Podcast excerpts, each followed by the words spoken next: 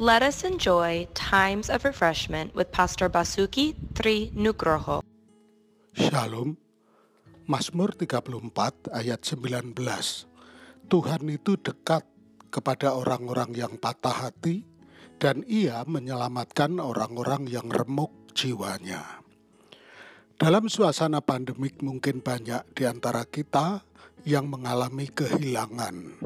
Ada yang kehilangan orang terkasih, kehilangan kesempatan bisnis, kehilangan hubungan intim dengan para sahabat, dan sebagainya.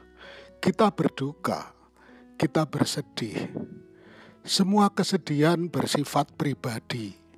Orang lain juga mengalaminya, mungkin ber duka dengan bobot dan makna yang berbeda.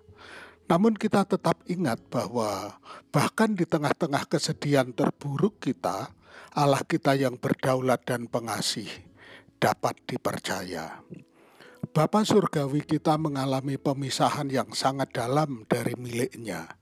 Ketika Yesus tergantung di kayu salib, dia berteriak, Allahku, Allahku, mengapa engkau meninggalkan aku? Matius 27 ayat 46. Namun dia menanggung rasa sakit dan pemisahan penyalipan karena dosa-dosa kita, karena kasihnya kepada kita. Dia mengerti, dan karena Tuhan dekat kepada orang-orang yang patah hati, kita menemukan penghiburan yang kita butuhkan. Dia sudah dekat.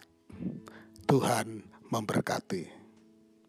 Untuk info pelayanan lebih lanjut, hubungi GBI Grace Community Center Makassar di nomor 081 343 625 334. Tuhan memberkati.